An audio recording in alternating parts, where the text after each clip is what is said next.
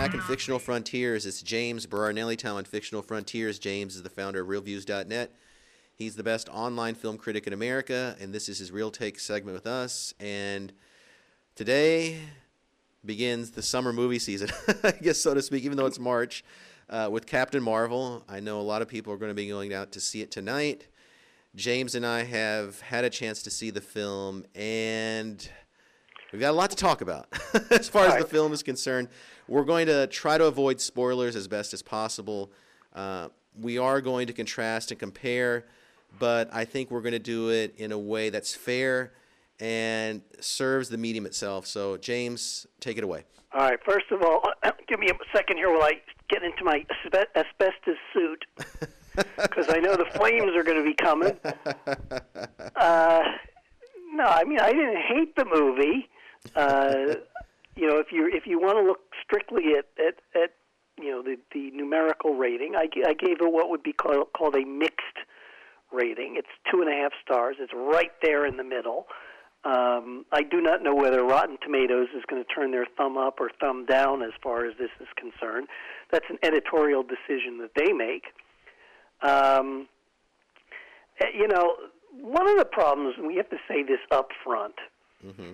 Is with a movie like this, as was the case with Wonder Woman, and as was the case with Black Panther, uh, you get a certain group of people who will react to the movie not on the basis of the movie itself, but on the political climate in which the movie arises. You know, obviously, Black Panther, um, you know, was a racially charged movie because it was really the the first modern superhero movie, first you know MCU movie uh, to focus on a, a black character. And Wonder Woman had the distinction of being the first uh, modern superhero comic book movie to focus on a lead female character. And Captain Marvel, uh, little late to the party here with with Marvel, uh, is the first MCU movie with a lead female character. Uh, so there are obviously, you know, gender tensions, race tensions associated with these movies, and there are people who are making comments about the movies, who are voting either up or down, not based on the movie. In fact, many of these people haven't even seen the movie when they're forming their opinions, but based on something about the movie. Uh, what I've tried to do with this movie and my reaction to it is completely divorce myself from any social context associated with the movie and look at it just like any other movie and evaluate it on those terms, keeping in mind, of course, I don't forget the fact that this is, you know, a an important movie uh, in a social context because of uh, what it does within the Marvel Cinematic Universe vis-a-vis finally giving a uh, strong, creating a strong female superhero. The fact of the matter is, when you, regardless of what your political context is, you still have a, the requirement of creating a good movie. That's something that uh, was Warner Brothers did, Patty Jenkins did with Wonder Woman. Um, and before people come after me with pitchforks for things that I might say about Captain Marvel, please remember that I gave Wonder Woman three and a half stars. and please remember that I gave Black Panther three and a half stars. I'm not coming at this from a, a the perspective of the angry male white critic. I'm coming at this from the perspective of a critic, and that's it. Now, I can't change my gender and I can't change my race. So if you want to dismiss what I'm saying for those reasons, well, that's your right. But uh, what I'm trying to do here is present the reasons why the film, in the instances when it didn't work, you know, what the reasons were that I don't think it worked.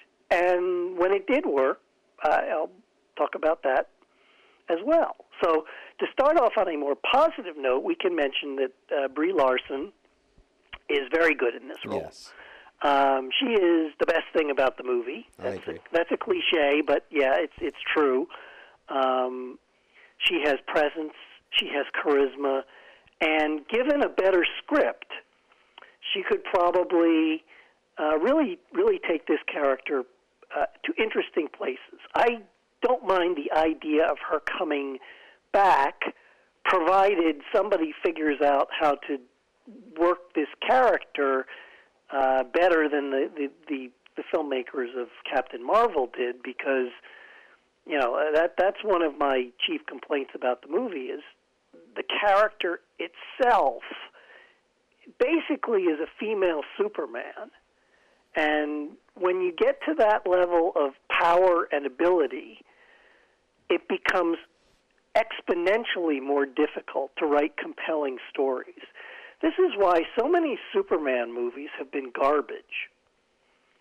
Because there's only so much you can do with Superman, and especially when you put him in in stories with other superheroes who are lesser in terms of their powers and abilities, it becomes even more difficult to deal with Superman.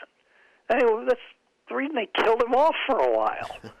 and yeah, so that you so that you had uh, you didn't have to deal with him through throughout most of Justice League because well, you know he, he was he's a, he's a problem he's a problem to write for. I mean that's the whole reason why we went through this whole is Henry Cavill coming back? Is Superman ever coming back? I mean we don't even the people at DC and Warner Brothers have no clue what they're going to do with that character because it's a problem character. And now the MCU, instead of uh, taking one of their in-house characters, like a Scarlet Witch, or I know they're going to do a, a, a, a Black Widow movie, but they instead of doing that first, instead of doing a Scarlet Witch movie, instead of doing something with one of the female X-Men, who are now back in the uh, the stable at, at Marvel, they elected to take the most powerful character in the entire Marvel universe and put her on screen. Uh, so yes, the Marvel version of Superman is a woman, and there's something to be applauded about that. But what's not to be applauded is the fact that they now have a Superman in in their universe, which completely unbalances anything else. I mean, you know, you had the kind of the, the conflict between Captain America and Iron Man, which was interesting and compelling because these guys are roughly evenly matched and they can sort of you know you know knock around each other.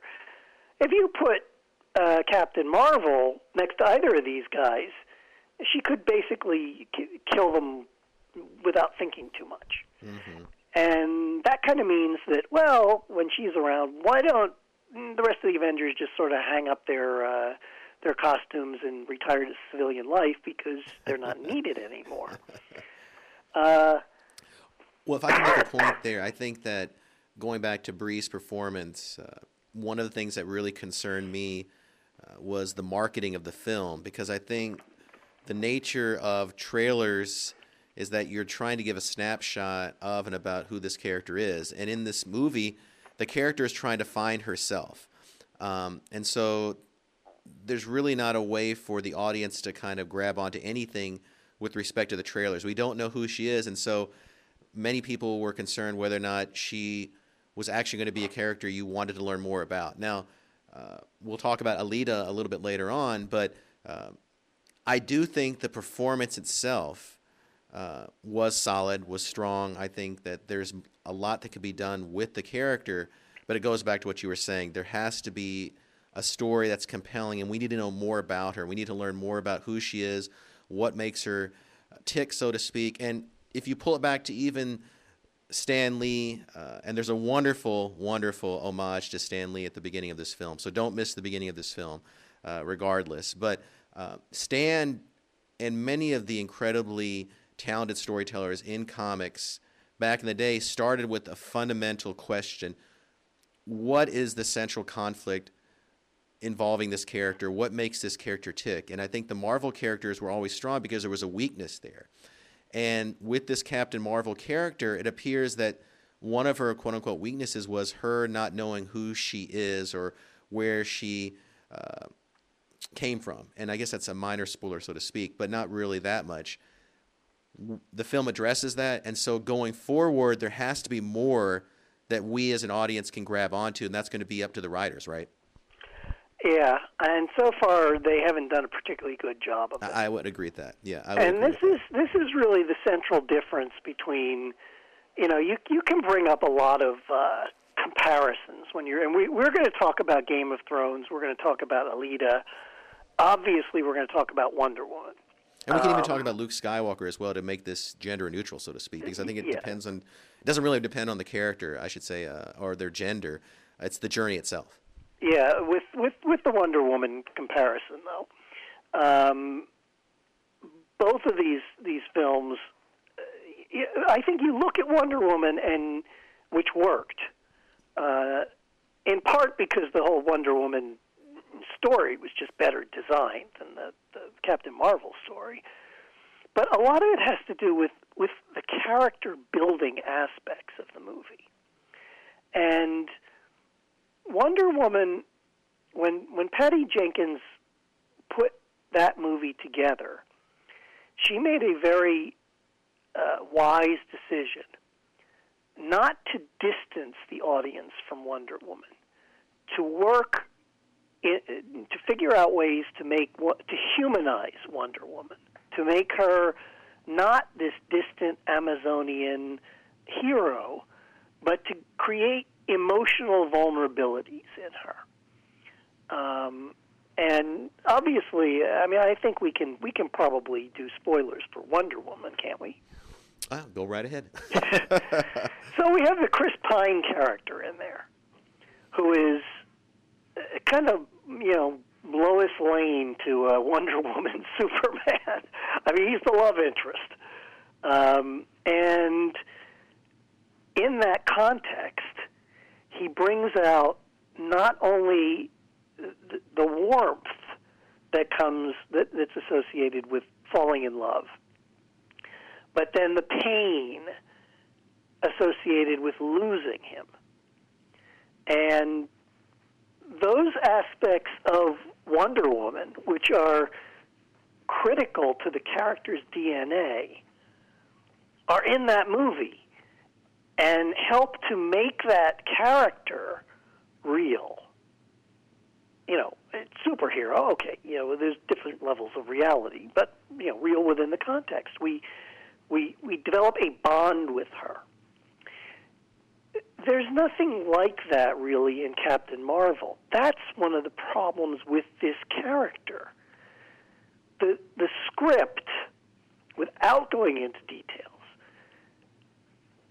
doesn't do anything, at least not successfully, to humanize her.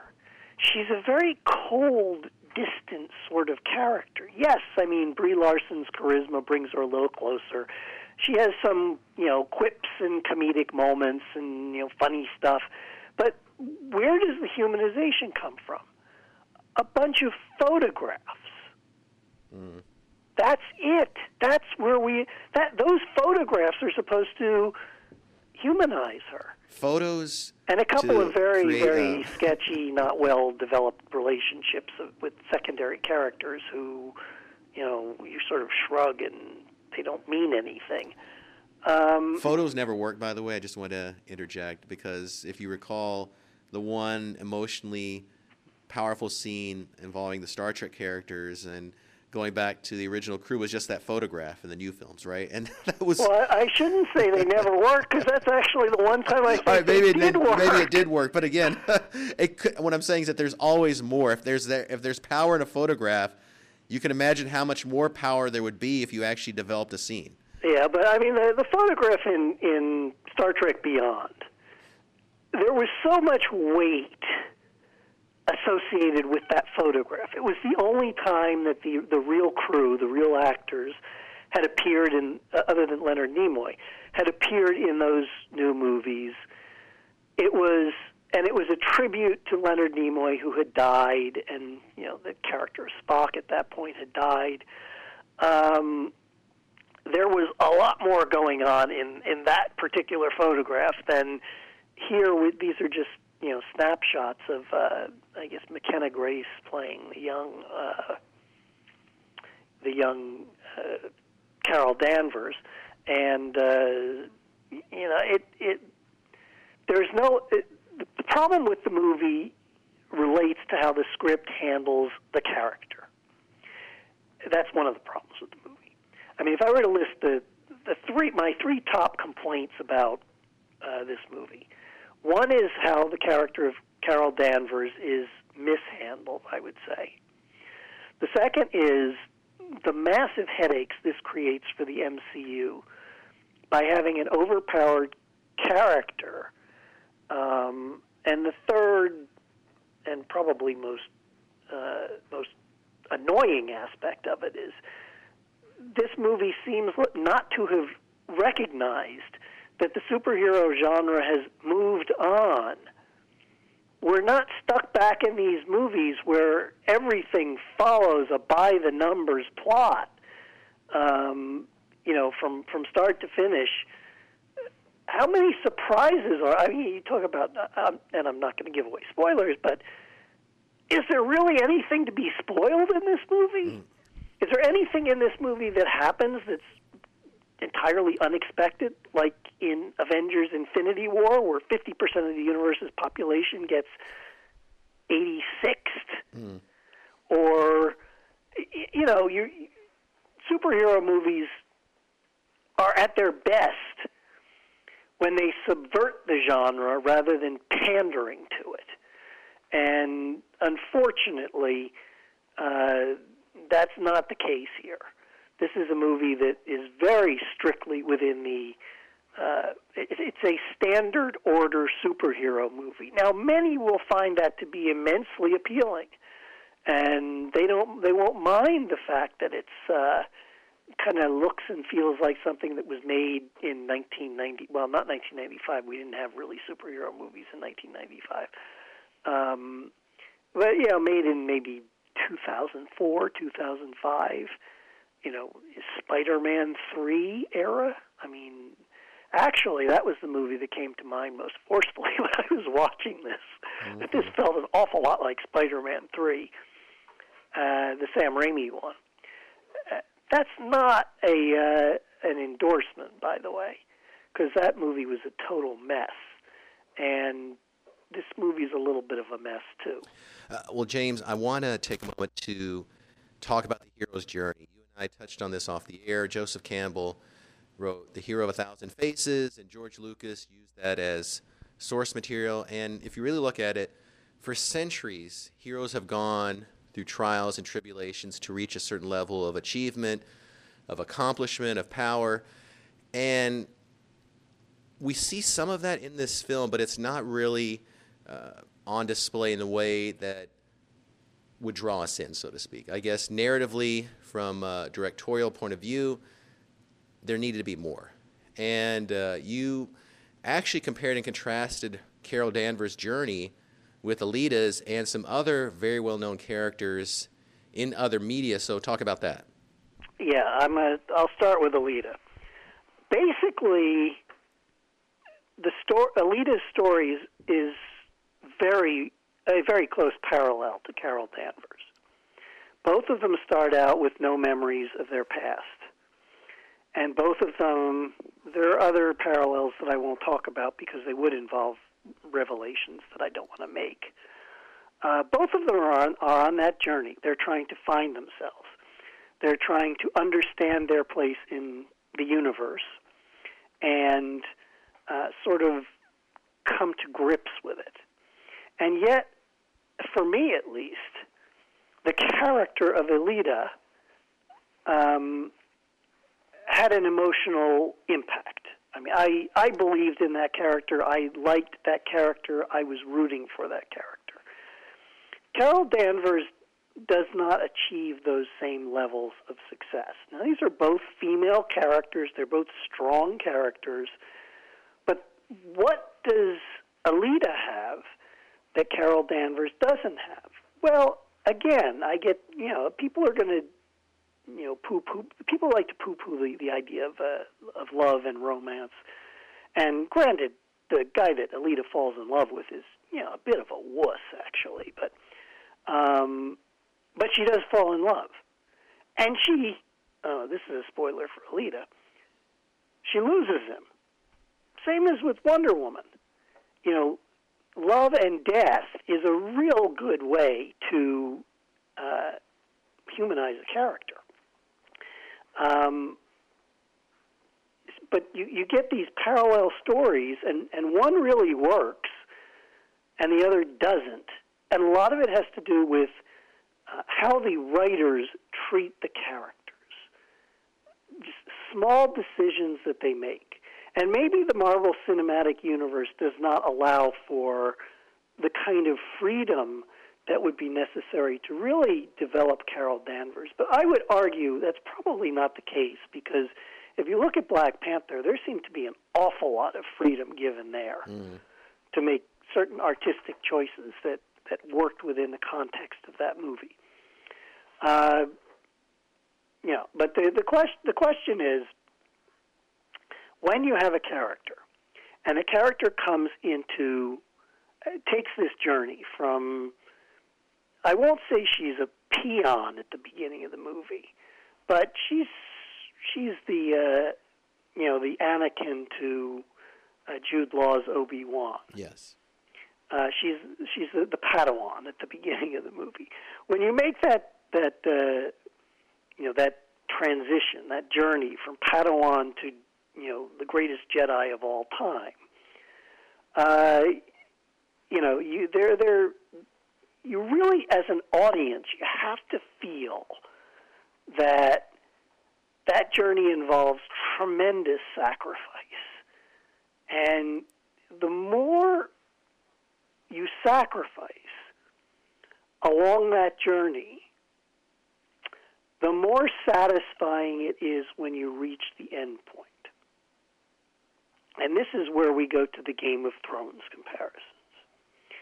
Because there are three characters in Game of Thrones. Now, I'm going to be throwing out Game of Thrones spoilers now. but this is not, none of these are related to season eight because I have no more idea what's going on in season eight than anybody else does. So I'm not, I'm not spoiling anything that's not out there. But quite frankly, if you haven't seen seasons, say six and seven, you may not want to listen to this. Um, the three female characters, the main characters I'm thinking of, are Daenerys, Sansa, and Arya. Uh, and all of them undergo tremendous physical and mental suffering to get to the point that they're at in season seven, where they've gone through the flames and are these strong, powerful characters. You know, the satisfaction that you feel seeing these characters come into their power, so to speak, is far more satisfying than what happens when Carol Danvers, um, you know, reaches her apotheosis. Two good questions as we head out, James. One, how well do you think this film is going to do at the box office? And number two, do you think that if Captain Marvel is going to be a compelling character going ahead, there's going to have to be a balance between narrative and action. And to be honest with you, given her level of power, it's going to take somebody who has a real eye uh, with respect to cinematography, with respect to visual effects. It can't just be a by the numbers approach because let's face it, a lot of the action sequences in this film were rather pedestrian. Yeah, some of, she, she needs storytellers who will take this character and uh, every all of the, the trappings around it to the next level. Mm-hmm. Um, yeah, I don't know who that who that. I, I'm not convinced it's the same directors that directed this movie. Although Marvel seems to like to bring back uh, directors to continue various storylines. Um, but what the, you have to do something with this character to, you know, give give the audience hooks into the character you know, give the character something something emotional on on some level. You know, they you know, we haven't we haven't seen her really have to deal with any sort of emotional uh, turmoil, at least not of significant consequence. Now, how do I think audiences will react to that? I think they'll be fine with the movie. I don't see it generating the kind of groundswell of approval that uh, Black Panther did, but it's not a bad movie. It's just an ordinary movie. And I think people are sort of hungry at this point for something big, for something splashy. Um, so I do think it'll it'll do fairly well. I think that um, the fact that it isn't atrocious means that uh, you know people will be will will have nice nice nice-ish things to say about it. Uh, but I don't expect it to become the phenomenon that, that Black Panther was. Okay. It's more like uh, an appetizer for Avengers Endgame. And I think that, uh, harkening back to Doctor Strange, uh, he had one film. He had a cameo in uh, Thor Ragnarok, so uh, he was there briefly, but he really came into his own, so to speak, in uh, Avengers Infinity War. So it will be interesting to see whether or not uh, this is a character who really does take it to the next level narratively with Avengers Endgame. Maybe what we'll see in that film is what we saw with Infinity War with Doctor Strange. We can only hope so. But James, uh, we'll talk to you in two weeks. Uh, like I said, the summer movie season has begun, and uh, there's more to come. Again, James Berardinelli, the founder of ReelViews.net, the best online film critic in America. James, we will talk to you in two weeks, my friend. Okay. It's just